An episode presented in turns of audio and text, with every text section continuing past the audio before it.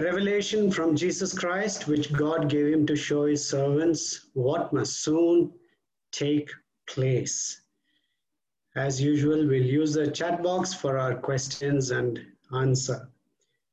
Uh, we are looking at the seven trumpets. We have already seen the six, uh, six trumpets. The first trumpet was blown and green grass and one third of the trees were burned up. Second trumpet was blown and one third of the sea becomes blood and one third of ships and sea life destroyed. The third trumpet, one third of waters turn bitter and the fourth trumpet, one third of sun, moon, and stars do not shine. And in the fifth trumpet, locusts wield the beast's military power. And in the sixth trumpet, trumpet, we saw a huge army. A third of mankind was killed. Now, in between these two, we saw two visions. And today we are going to see the seventh trumpet. That's the final trumpet. And the world's end the world has come to an end. Uh, that's the way it sounds. So the closing verses of chapter 11 addresses the sounding of the last trumpet, sounding of the seventh trumpet. So we, we are looking at that. Revelation chapter 11, verse 15. The seventh angel sounded his trumpet and there were loud voices in heaven which said, The kingdom of the world has become the kingdom of our Lord and of his Messiah, and he will reign forever and ever. So, what is the significant difference between this trumpet and the other trumpets? What is the significant difference we find? We have seen all already the six trumpets. So, what's the significant difference that we notice? between this one, the last one, and the previous six trumpets.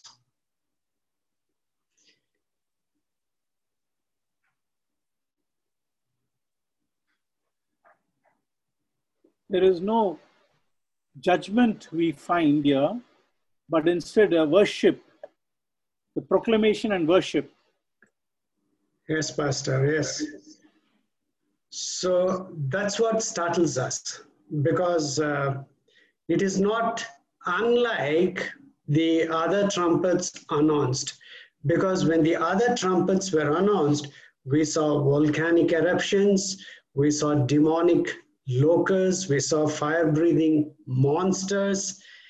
And instead of that, here we listen to an outburst of rejoicing in heaven. There is some kind of joy, there's some kind of uh, celebration, life has come back to heaven. In fact, John hears the heavenly chorus celebrating the kingdom of the world has become the kingdom of our Lord and of his Messiah, and he will reign forever and ever. In fact, there is the heaven is also waiting. Heaven is also waiting for the kingdom of the world to become the kingdom of our Lord and of his Messiah. In John's day, the kingdom of the world refers to Rome. Uh, in our days, we can uh, say that it refers to the world, world system. We can say that constitutes the kingdom. In John's day, when he wrote, he had the Roman Empire in his mind. Uh, so in our, we, the constant struggle is between the world system and the kingdom of God. That is there even today. You, you, with the difficulty that we face is to live with Christian values. So the values are conflicting with the worldly values. So there is a struggle between the world and the kingdom of God. And this is an ongoing battle. And this battle will end only at the second coming of Jesus. And John says he will reign forever and ever. That's the chorus he heard in heaven that the kingdom of our Lord and of his Messiah, and he will reign forever and ever. Uh, don't we say the Lord's Prayer, Lord, let your kingdom come, let your kingdom come. We keep saying that prayer, and uh, a day will come, he will reign forever and ever. So basically, what um, John is telling is he's taking a verse from Daniel and he's telling that he will reign forever and ever. The reign of Israel's king will never end. It's a reign that will continue forever and ever. The Davidic dynasty will continue.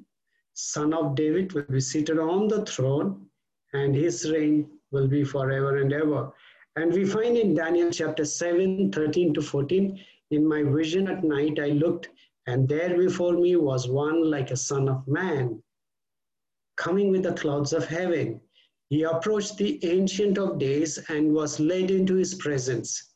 He was given authority, glory, and sovereign power.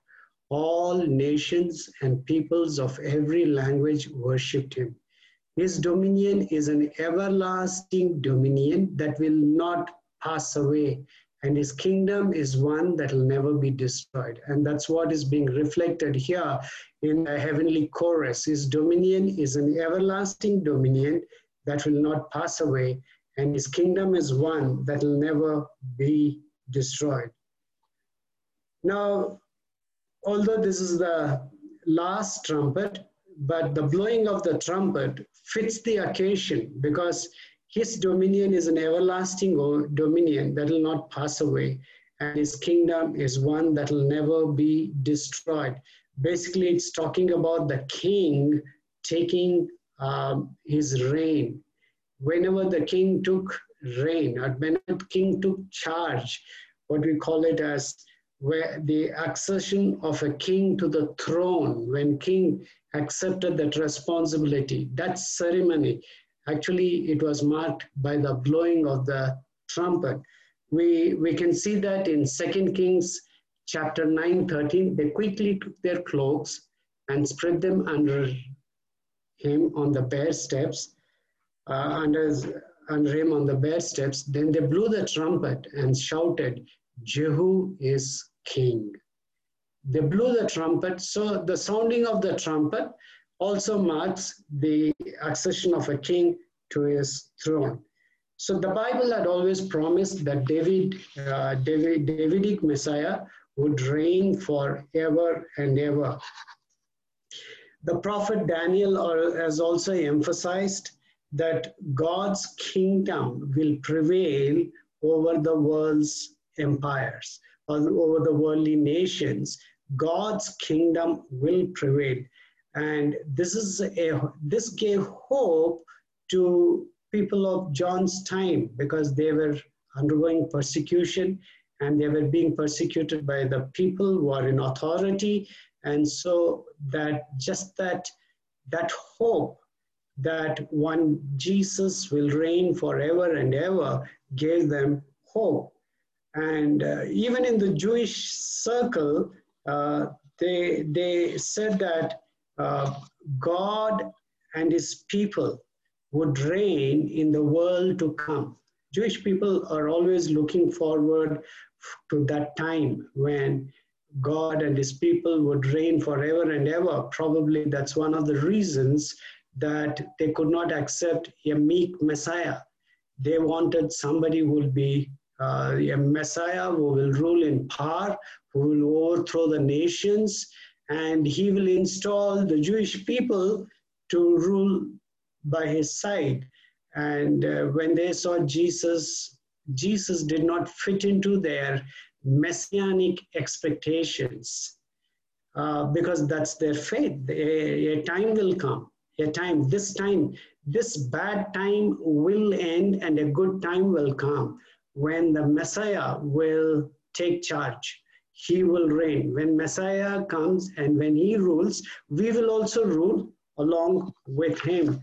Probably Judas was disappointed when he saw how things were turning out because he thought he's going to become an important man or a minister in the kingdom, but it was not happening. Uh, could be, we don't, we don't know. So we go to the next verses uh, Revelation 11, 16, and 17, When they heard this, the 24 elders who were seated on their thrones before God fell on their faces and worshiped God, saying, We give thanks to you, Lord God Almighty, the one who is and who was, because you have taken your great power and began to reign. The kingdom of God has already come, but not yet come. That's what we keep saying. The kingdom of God has already come, but not yet come. This is a time when it has come. It has come. It is the kingdom of God is being consummated. The kingdom of God is coming in full force. Uh, so the 24 elders, what do they do? They just they, they were seated on their thrones, but they were seated. But when they heard this chorus, they fell on their faces and worshiped God. You know, they're all, the heaven is also waiting for God's assumption of power. The heaven is not happy with the way things are going on, so the heaven is also waiting for the day for the consumer consummation of the kingdom of God. Uh, although Judaism acknowledged the God's present rule over the earth today, uh, it, it was also it's also looking forward or it is waiting for that day when this reign will come to an end and God's reign will be inaugurated in full force. They're also waiting. Uh, and they all they usually they they think that Israel will rule over the nations on his behalf. That's the kind of understanding they have. Uh, so they always felt that time will come at the end of the age. Uh, they say that that time will come at the end of the age. So we go to the uh, next verse. Uh, in this verse, they heard the chorus, the 24 elders fell down, worshiped God, and they thank God because He has taken His power and He has begun to reign. So the next verse says, The nations were angry, and your wrath has come. The time has come for judging the dead and for rewarding your servants, the prophets, and your people who revere your name, both great and small, and for destroying those who destroy the earth. This verse basically talks about overthrow of the raging nations. The nations are in opposition to God, and this verse is basically talking about overthrowing them, overthrowing those nations.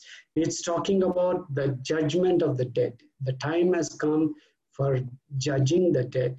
And it's talking about rewarding your servants, the prophets, and your people who revere your name, those who remain faithful those who did not deny you, betray you, those who underwent persecution, those who shared your message, your testimony. So they will be uh, rewarded. Uh, so this was basically, if you see Psalm 2, this was echoes Psalm 2.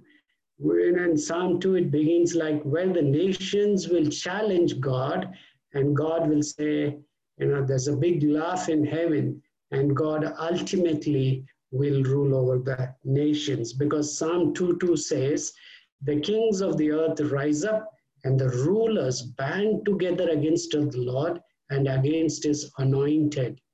The rulers, it's not that one nation, there'll be a conglomerate of nations, there'll be a group of nations who will come together and they will fight against his anointed. It is not even a nation fighting against a nation. So you can imagine the amount of power that is being exercised against the believers. It is not a nation fighting against the nations. It is group of nations fighting against individuals who, who stand as a testimony for our Lord uh, Jesus.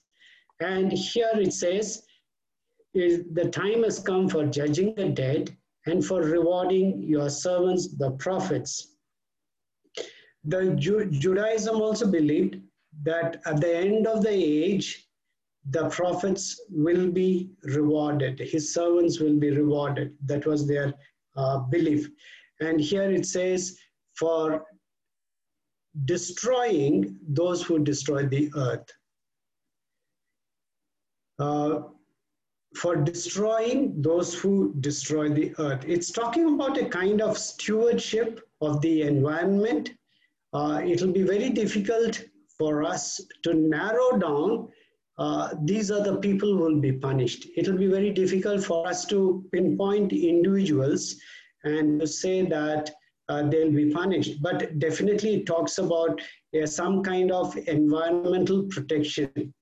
Uh, God is concerned about his creation uh, because this, this was a mandate that was given way back in Genesis chapter 1 itself, this mandate was given.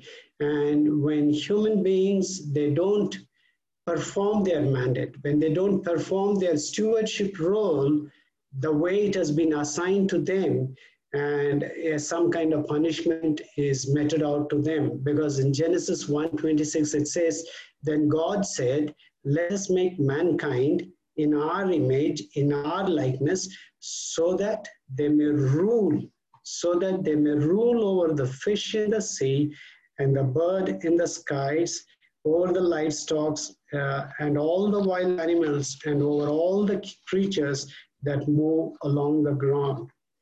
Uh, they, many Jewish believers, uh, many Jewish uh, writers, they also believed that humanity's sin has corrupted the creation.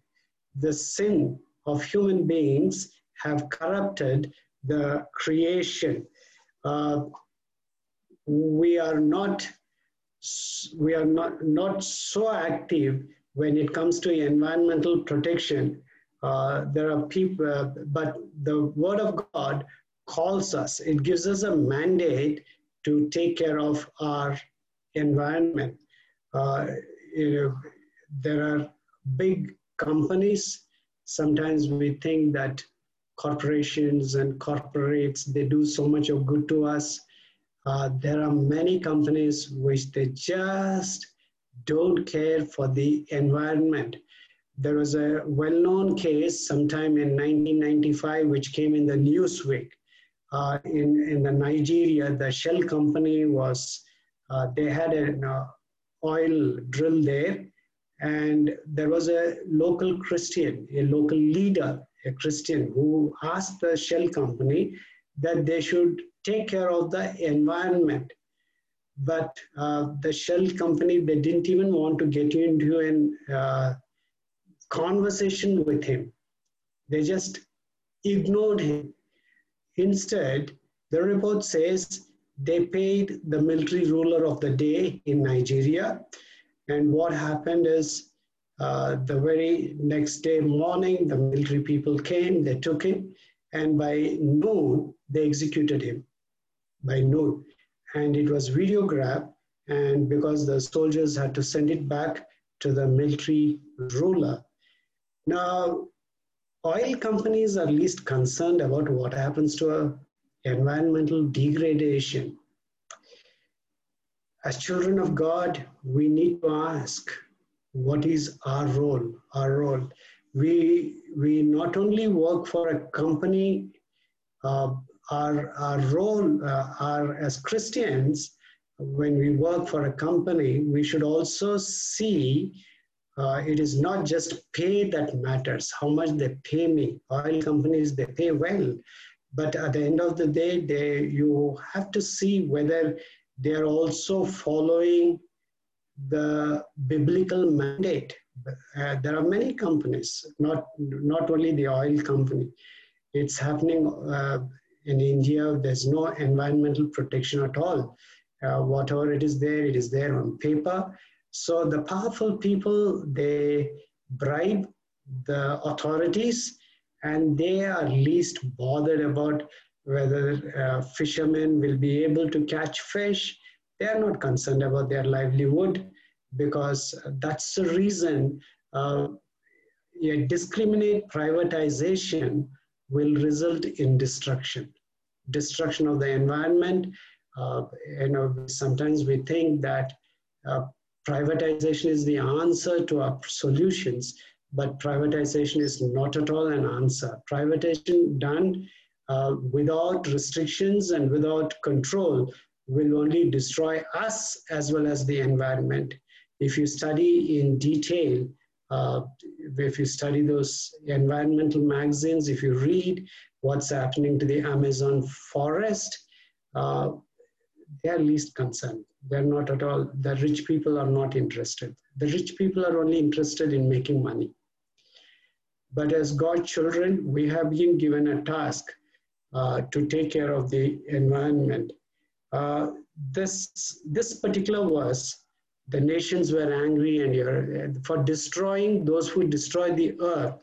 If you see the Greek words that are there in this verse, and if you try to compare it with the Old Testament, there is a reference where the very same Greek words are used. Uh, okay. Okay, I'll come to that a little later. Uh, the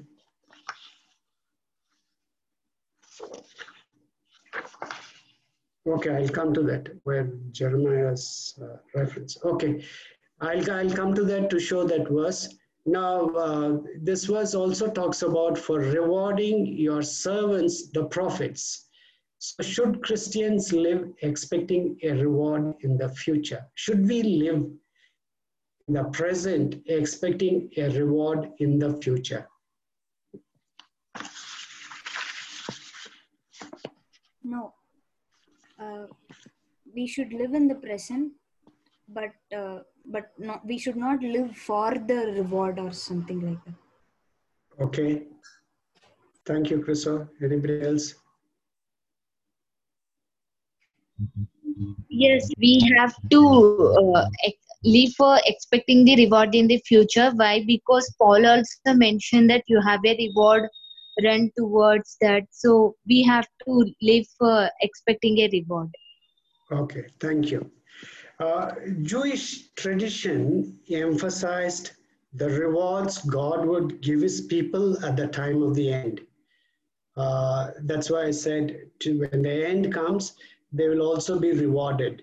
So the Jewish tradition always said, sometimes the Christian uh, Christians have tried to denigrate uh, the Jewish tradition, but uh, it is not right uh, because scripturally, we are required to live expecting a rich reward in heaven.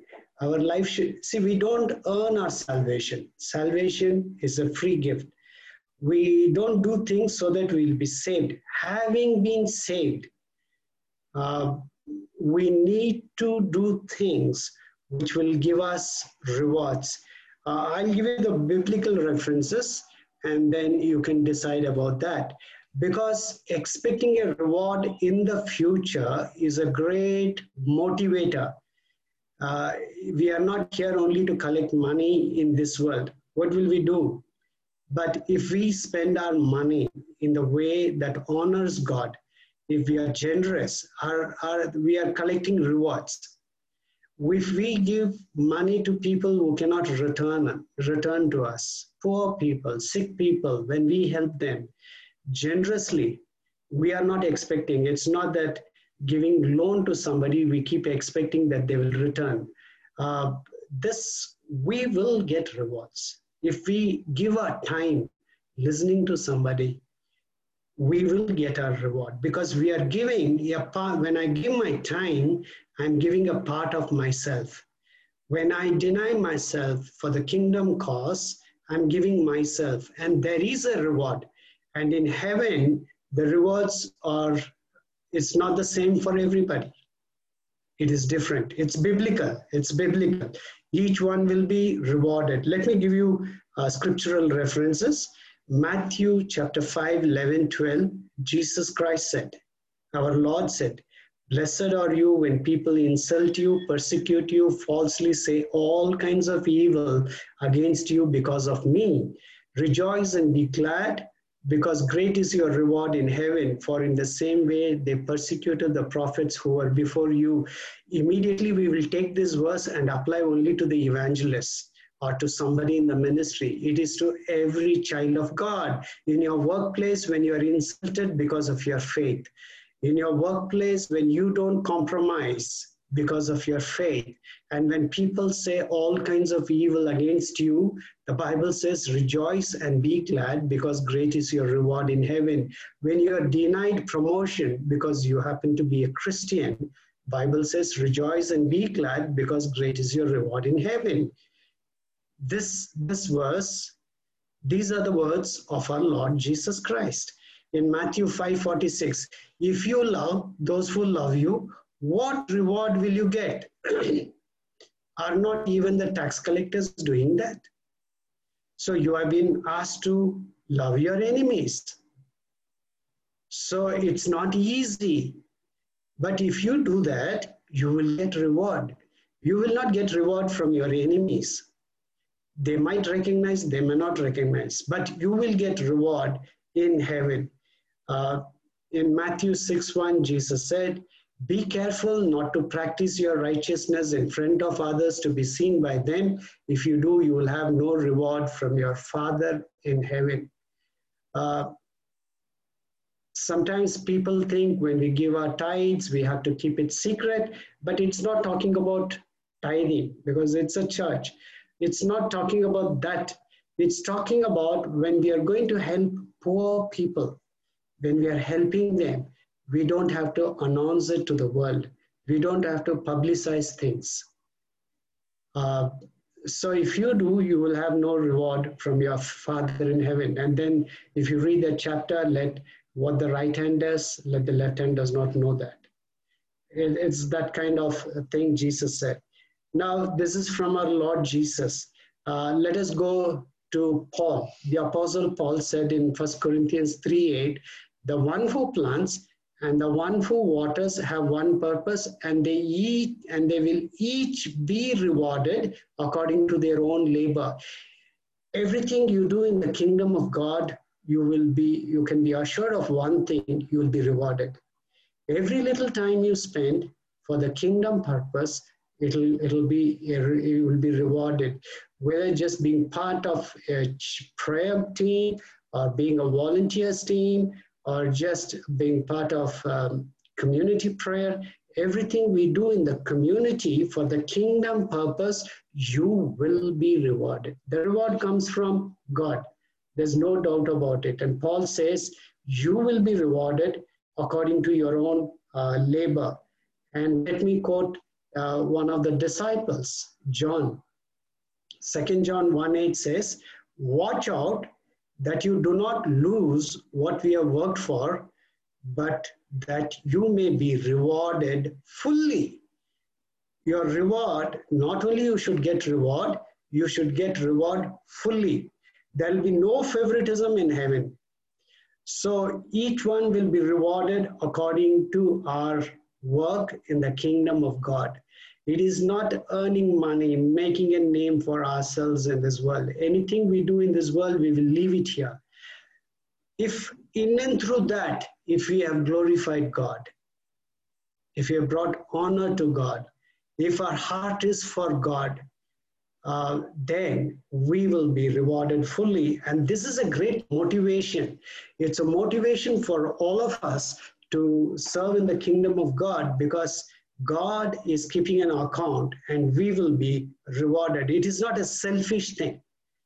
It is a motivating factor. I want to know my God more. The reward that in heaven is the degree to which you will be able to enjoy God. The degree to which you will be able to enjoy God. Don't expect a car in heaven. It's not that kind of a reward, material reward. The, the enjoyment of God, the more the more you're rewarded, the more you'll be able to enjoy God. Because everything you do in this world, you do it because you love your God. You give away. It's it's only you know Christians can be generous because of God's love. And it is God's love which enables us to go and help people who cannot return, who cannot give back. It is only God's love, and we alone can do it. We should not expect others to do it. It is because we have experienced His love to the extent we receive that we have received that love to that extent we'll be able to sacrifice and we'll be able to give and those deeds are being accounted for and that will be rewarded both the righteous and the wicked will receive reward at their time due rewards when the age comes to an end uh, so we are still in revelations uh, 8 11 18 verse the nations were angry and your wrath has come. The time has come for judging the dead. I said the dead people will be judged for rewarding your servants, the prophets. I said they'll be rewarded. We are the servants of God. We are the prophets of God. We are the people who revere his name, and we will be rewarded, both great and small, and for destroying those who destroy the earth.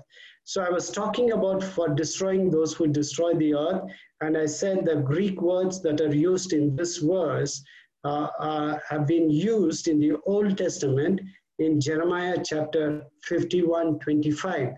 Before your eyes, I will repay Babylon and all who uh, live in Babylonia for all the wrong they have done in Zion, declares the Lord.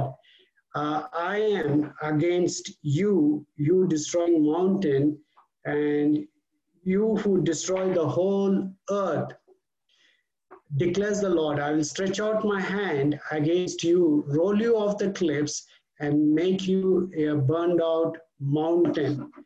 Uh, so the Greek translation, if you see this and Revelation 11:8, the words are the same.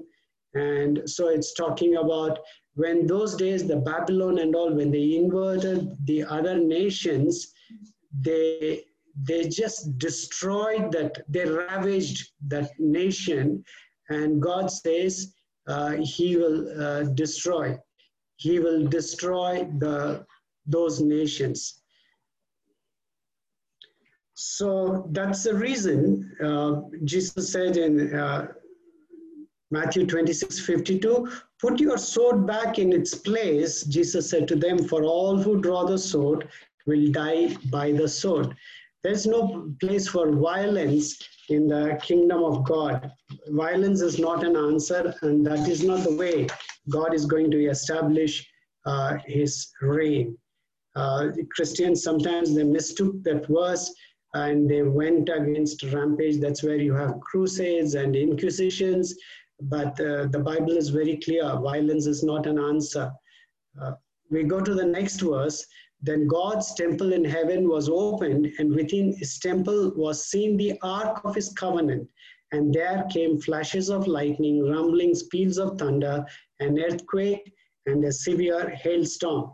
So, what does the ark symbolize? What does the ark symbolize?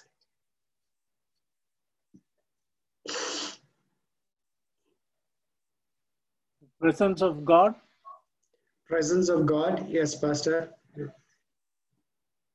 Presence of God. Anything else? The covenant. The covenant. Yes.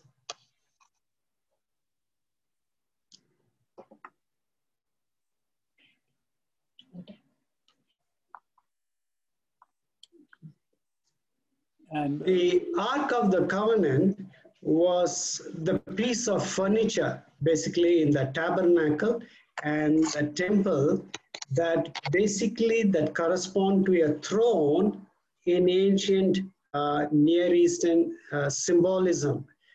It's almost like uh, it's like uh, a king reigning, his authority.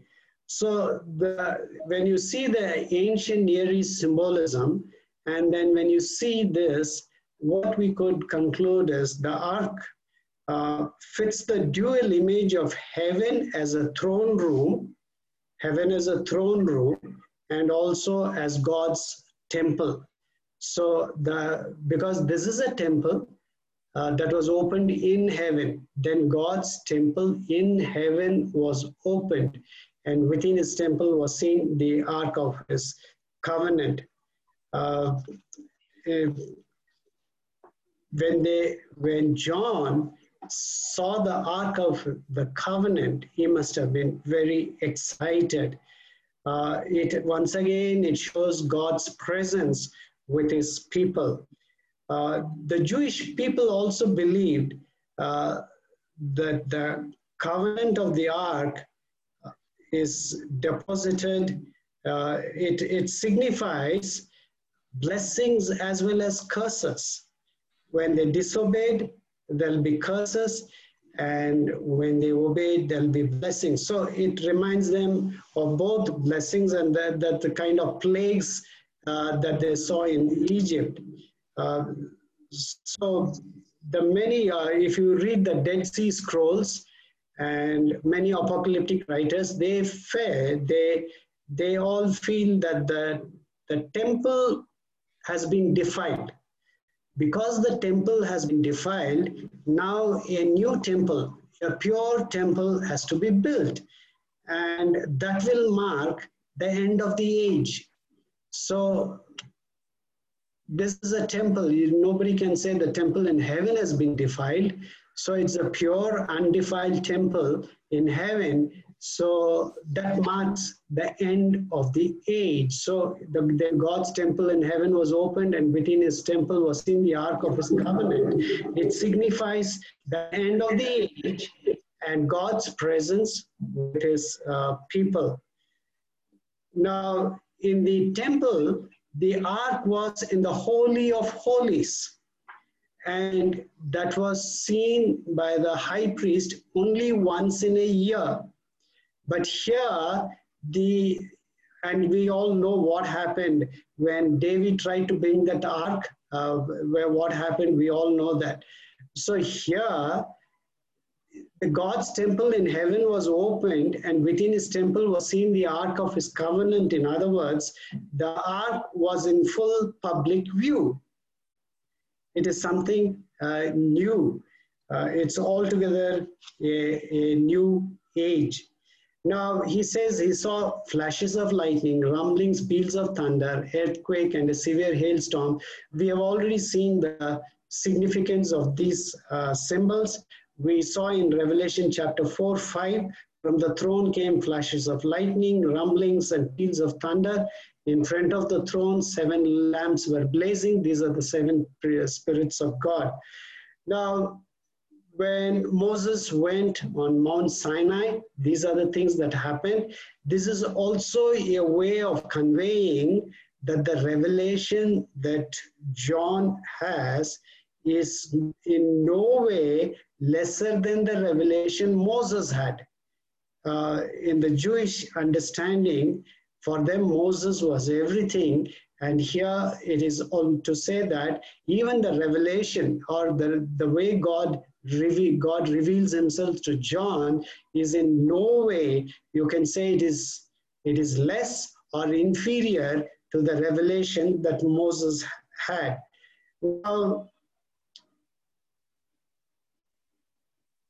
Now the question of we saw that there's going to be judgment, judgment of the living and the dead, there's going to be the reward.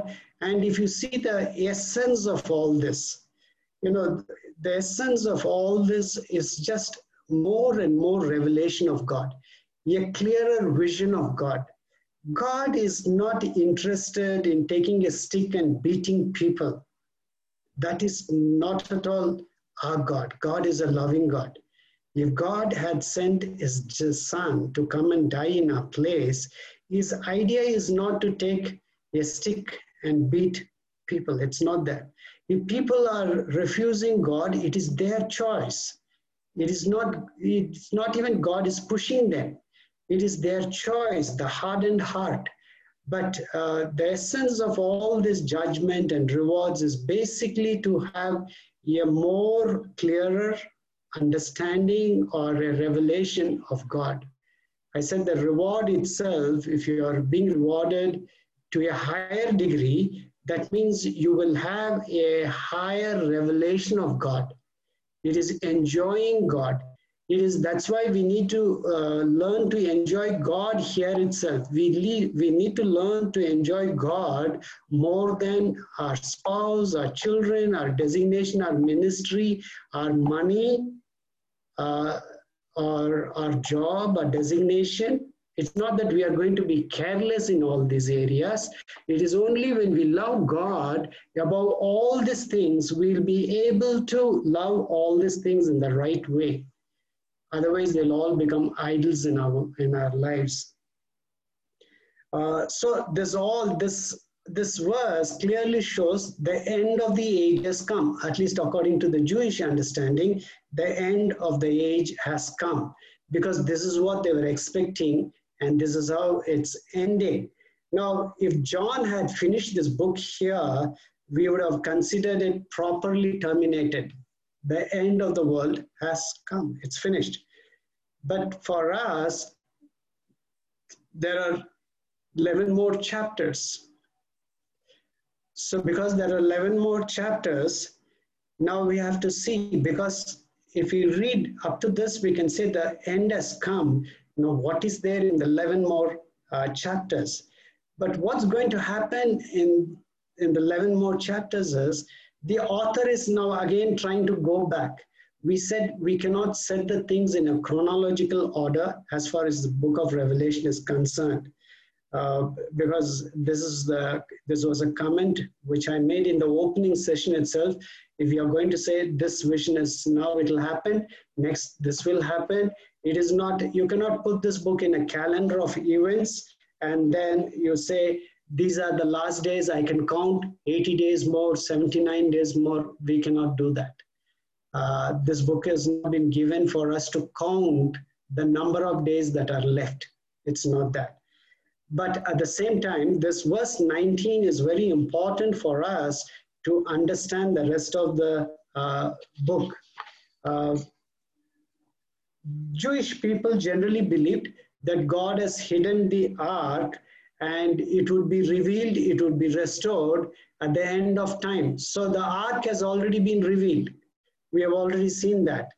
So for as far as the Jewish understanding goes, the final judgment has come. That's what we saw. The people will be rewarded, punished. We saw that. And God also unveils his heavenly temple. That means God's presence will be with his people. Once again, God's presence will be with his people, and it is a perfect temple, undefiled temple, pure temple. Uh, now, here, everyone could see the ark. In the temple, only the high priest once in a year. So, extraordinary things have already happened. Now, what is left now? What is left now? So we have to see that we need to understand this so that we can understand how things will happen. Now, the Ark of the Covenant is always in the temple. In other words, God's power, God's presence, God's power. Even if you see in the ancient Near East, uh, they always deposited a covenant in the temple. Uh, in, in, in, the, in, in many villages, the temple will be in the middle, in the middle. Uh, it is in some places, uh, generally people believe the power rested in the temple.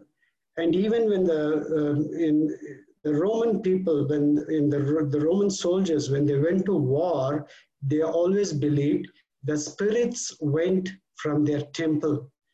The, the spirits will go along with them and after the battle is over, it will come back to the temple. So even in the uh, biblical understanding, they took the ark and they went around. What happened in, uh, in the Jericho wall? So it's the power that is symbolized. Uh, so as for the Jewish understanding is concerned, once they've seen the ark and a heavenly temple, that's the end of the age. It's finished. But John continues, and that's what we see in chapter 12 the satanic trinity. We are going to study the, dra- the dragon and the two beasts.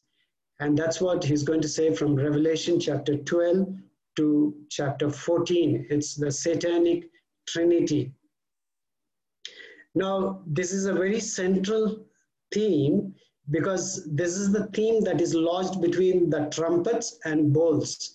Again, we are going to read the seven bowls. So it is, it is, it's very central in this, uh, in this book. Uh, now, if we can understand this portion correctly, we will be able to interpret the rest of the book fairly well. So it's important for us to understand the meaning of this particular passage very, very clearly. Uh, if we pay attention, we'll be able to in, interpret the symbolism uh, in, a, in a way that we ought to understand. Uh, now, if, if you have seen chapter 11, what did we see in chapter 11? One, judging the dead, rewarding the servants of God, and then opening God's temple in heaven. That's what happens in chapter 11. Judging the dead and the servants, the prophets,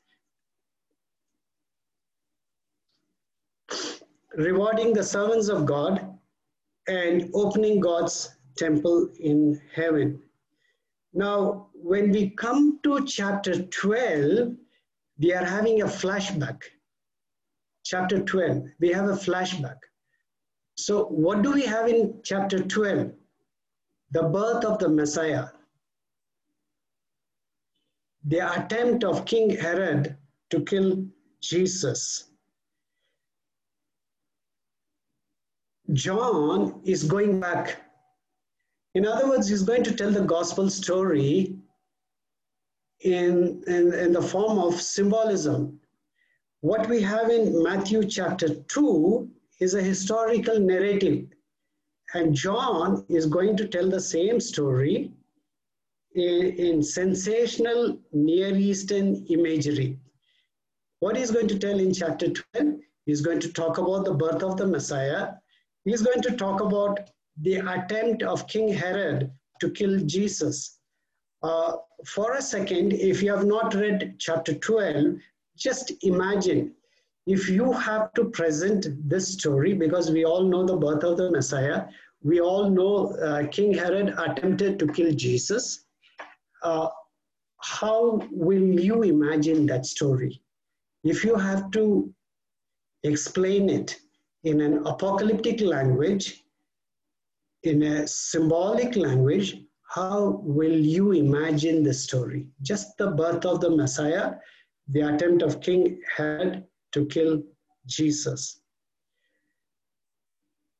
Now, whatever you have imagined, what was your what was your uh, understanding, the baseline of that kind of imagination? What was your background information for you to imagine the kind of imagination you had? But in John's time, there were many parallels that were found in Babylonian, Persian, and e uh, Egyptian, as well as in Greek mythology. There were many parallels, and also in astrological lore. They, those people were into astrology, and there are many parallels to the story. Now, for us, it is not that what sources John may have used, but what use he now makes of them. That is important for us. It is not that what sources used, because there are many parallels in the ancient Near East. We are not interested in that. But what use he now makes of them. because of the unusual kinds of imagery that are com combined here, uh, most of the re readers will find this is one of the most bizarre chapter. It's a very unusual chapter. It is a very strange chapter. Should this chapter be in the Bible? The way we read, the modern readers, the way we understand literature, the way we read books, should it be in, in the Bible at all? but for the ancient readers who were familiar with the stories, uh, they would be able to relate the story better. They were able to relate the story of Israel giving birth to Jesus and Satan's opposition to God's people. That's what we are going to see in this chapter. Uh, Revelation chapter 12, 1 says, A great sign appeared in heaven. A woman clothed with the sun, with the moon under her feet, and a crown of 12 stars on her head. Did anyone could imagine a figure like this? For us, it's very difficult and it is very strange. But in John's time, it is not so difficult. And even the readers, uh, for them, it was not a strange symbol. For us, definitely it's a bizarre. It is something weird, we can say that. This is something weird. A woman clothed with the sun, with the moon under her feet, and a crown of 12 stars on her head. So John is basically dealing with symbols. And what he's telling is a great sign appeared. A great sign appeared in heaven. He's calling this as a sign. Uh, in apocalyptic literature, uh, women, symbolic women, were presented. There were uh, characters of women in apocalyptic literature. Uh, now, the sun and moon and 12 stars. Uh, 12 stars, we may not have problem. We may say it is 12 stars of uh, uh, 12 tribes of Israel we will not have that kind of a problem. Uh, now, the Jewish in the Jewish tradition, they also said Abraham is like sun, Sarah is like moon. That was Jewish traditions. Uh, in Genesis 37 9, it says, Then he had another dream, and he told to his brothers, Listen, he said, I had another dream, and this time the sun and moon and 11 stars were bowing down to me. So the Jewish, Jewish people were familiar with this, with this kind of symbols when they saw sun, moon, stars. Uh, it was not strange for them. Uh, as we go, go along, we will also see serpents in this chapter. Uh, now, serpents for in many cultures, it's an object of disgust. But in many traditional cultures, serpent is being worshipped. And for us, it's not difficult to understand that how serpent is being worshipped here. Now, now for people who read this, read the Bible as God's message, uh, we should not try to interpret this uh, with the present day symbols uh, if we do that, we will fail. Uh, we should try to understand how the original audience understood this message. So we have to examine each of these characters and we have to determine what they symbolize in Revelation and how, what first, what they symbolized in Revelation and how they, they would have been understood in the first century. In the first century, people, when they read the book of Revelation, how did they understand these symbols? Now we saw a great sign appeared in heaven, a woman clothed with the sun, with the moon under her feet, and a crown of 12 stars uh, on her head. Uh, few centuries ago, you know how people interpreted? They said, sun means is the Christian world, moon means is the Islamic world. But it doesn't make sense because there was no Islam in the first century. So that's the way people interpret, and sometimes we read that and we find it's very interesting, and we say this is what it means. It doesn't mean just because somebody says it doesn't mean. We have to understand what the symbolism meant in the book of Revelation and how the readers they understood uh, this particular symbols. So we go to the second verse. She was pregnant. the woman who was clothed with sun and the moon under her feet, and she had a crown of 12 stars, she was pregnant and cried out in pain as she was about to give birth.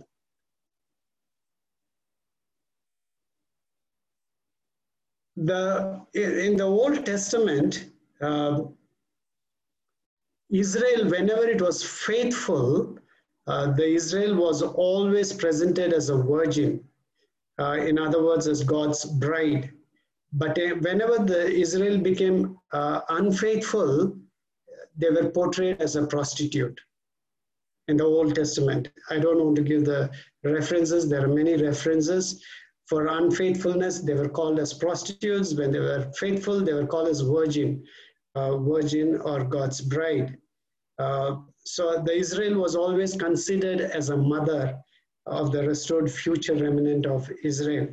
Now we go to the next verse. Then another sign appeared in heaven an enormous red dragon with seven heads and ten horns and seven crowns on its head. This woman was about to give birth, but when she was about to give birth, there is another sign. Enormous, just dragon itself is fearful. And John is describing the dragon as enormous red dragon, and not only an enormous red dragon, with seven heads and ten horns and seven crowns on its heads. A great red dragon with seven heads and ten horns. Enormous, the description.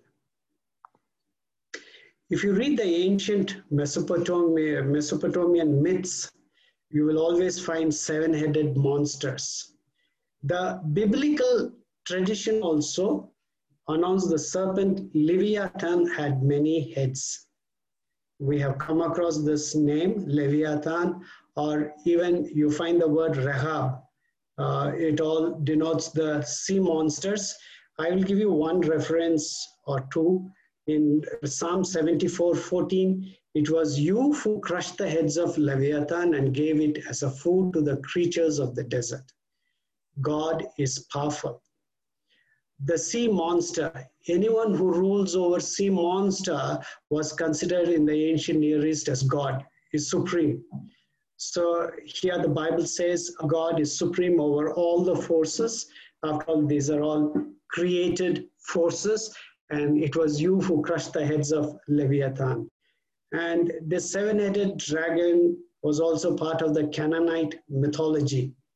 Um, now, John is using the symbolism for better purposes.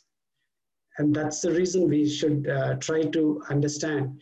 Now, even God's parting of the Red Sea uh, was considered as a defeat for the Leviathan because God made a way for the Israelites. So the Leviathan was defeated. In other words, God is supreme.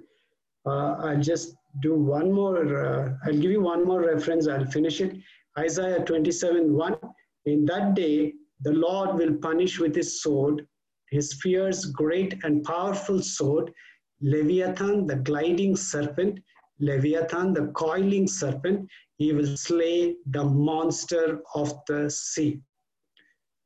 Uh, for John, the serpent is the ancient serpent because when we come to chapter 12 9 in the same chapter when we come to verse 9 he will talk about serpent as the ancient serpent which are the serpent which deceived adam and eve uh, which made them to disobey god. So he will give the explanation for the uh, serpent uh, that serpent is the ancient serpent. In other words it denotes uh, devil Okay, we'll continue with this uh, next week. If you have any questions, you can ask.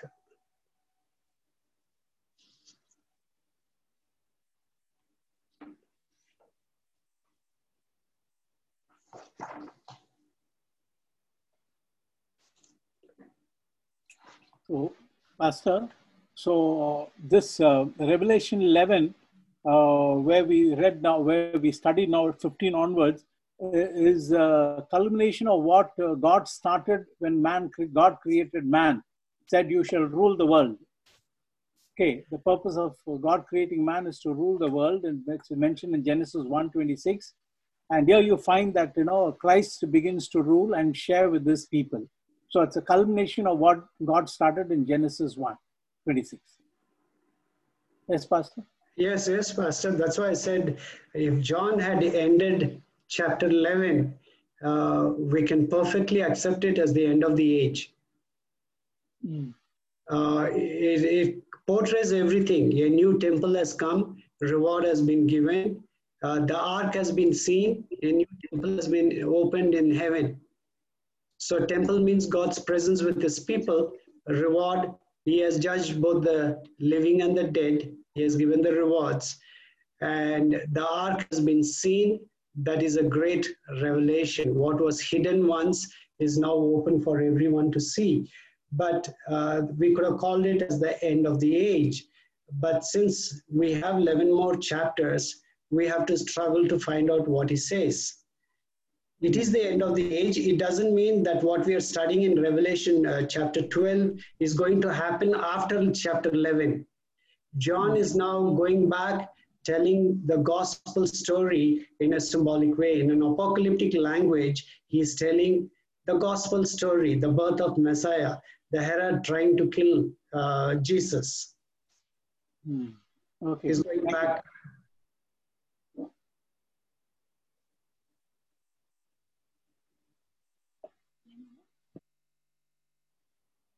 Yeah, but if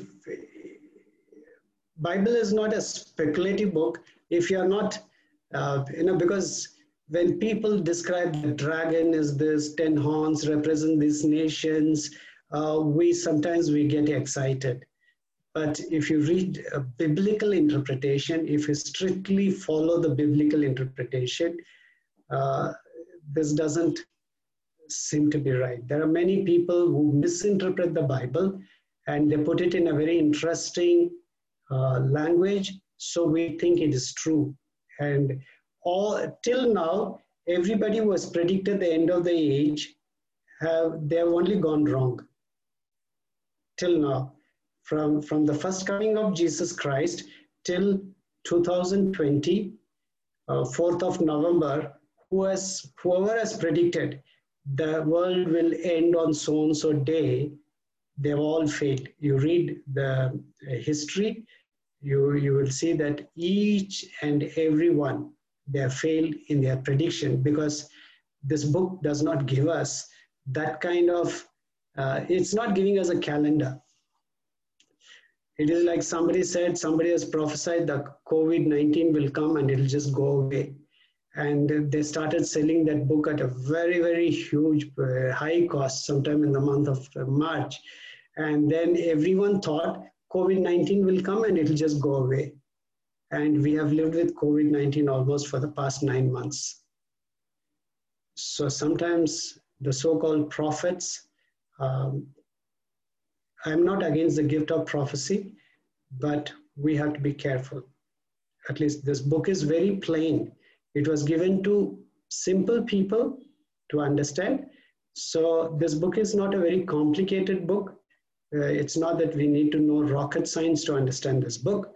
It's a book to given to simple people who are followers of Jesus going through very difficult time, persecution just to strengthen them, encourage them, asking them to just hold on little longer and you will be rewarded. That's the idea. Uh, shall we all say this prayer together?